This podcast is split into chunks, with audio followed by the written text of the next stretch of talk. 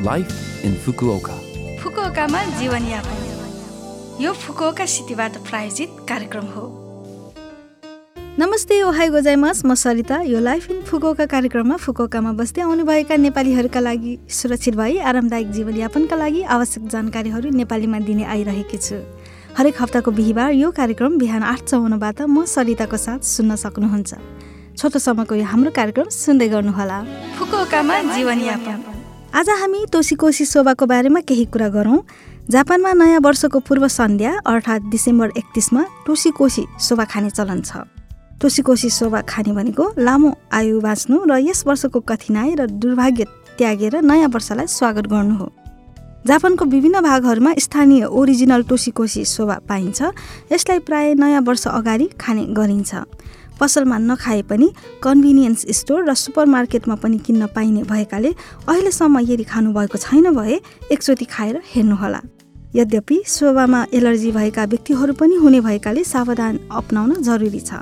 शोभामा allergy भएका केही व्यक्तिहरूले शोभाको सट्टा उडोन सोमेन रामेन इत्यादि खाने गरेको पाइन्छ। त्यस्तै सहरको शोभा पसल नयाँ वर्षको पूर्व सन्ध्यामा वर्षको सबैभन्दा व्यस्त समय मानिन्छ। फुकुओकामा जीवनयापन। आज पनि मैले फुकुओका सहरबाट जारी केही सूचनाहरू लिएर आएकी छु। पहिलो सूचना रहेको छ नयाँ वर्षको विधाहरूमा वार्ड अफिस काउन्टर अनि फोहोर फाल्ने दिनको बारेमा। नयाँ वर्षको विधाहरूमा वार्ड अफिसको काउन्टर र फोहोर फाल्ने दिन परिवर्तन हुने भएकोले कृपया ध्यान दिनुहोला। वार्ड अफिस स्वास्थ्य तथा कल्याण केन्द्रको काउन्टर डिसेम्बर उन्तिस मङ्गलबारदेखि जनवरी तिन आइतबारसम्म बन्द रहनेछ। वर्षको अन्तिम दिन डिसेम्बर अठाइस सोमबार र वर्षको सुरुवात जनवरी चार सोमबार हो। नयाँ वर्षको विधाहरूको अघि पछि वार्ड अफिसको काउन्टर भिडभाड हुने भएकोले धेरै समय राखेर जाने गरौँ।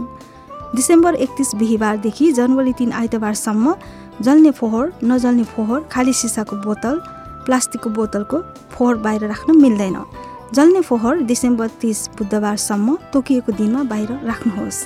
नजल्ने फोहोर तथा खाली सिसाको बोतल प्लास्टिकको बोतल जनवरी तिन आइतबारमा सङ्कलन नहुने भएकोले त्यसको सट्टा डिसेम्बर तिस बुधबारमा फोहोर फाल्नुहोस्।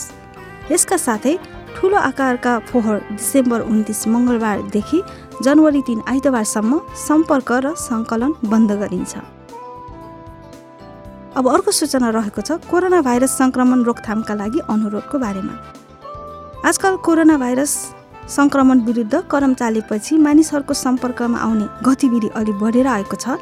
तर अबबाट क्रिसमस नयाँ वर्ष पूर्व सन्ध्या र नयाँ वर्ष जस्ता मौसमी कार्यक्रमहरूमा भेला हुने अवसरहरू बढ्नेछन्।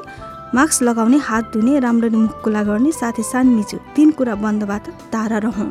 तिन कुराहरू भन्नाले हावा आवाजावत कम हुने बन्द कोठामा नबस्ने भिडभाडका ठाउँहरूमा नजाने कसैसँग पनि सम्पर्कमा आउँदा वा कुराकानी गर्दा दूरी बनाएर बस्ने हो।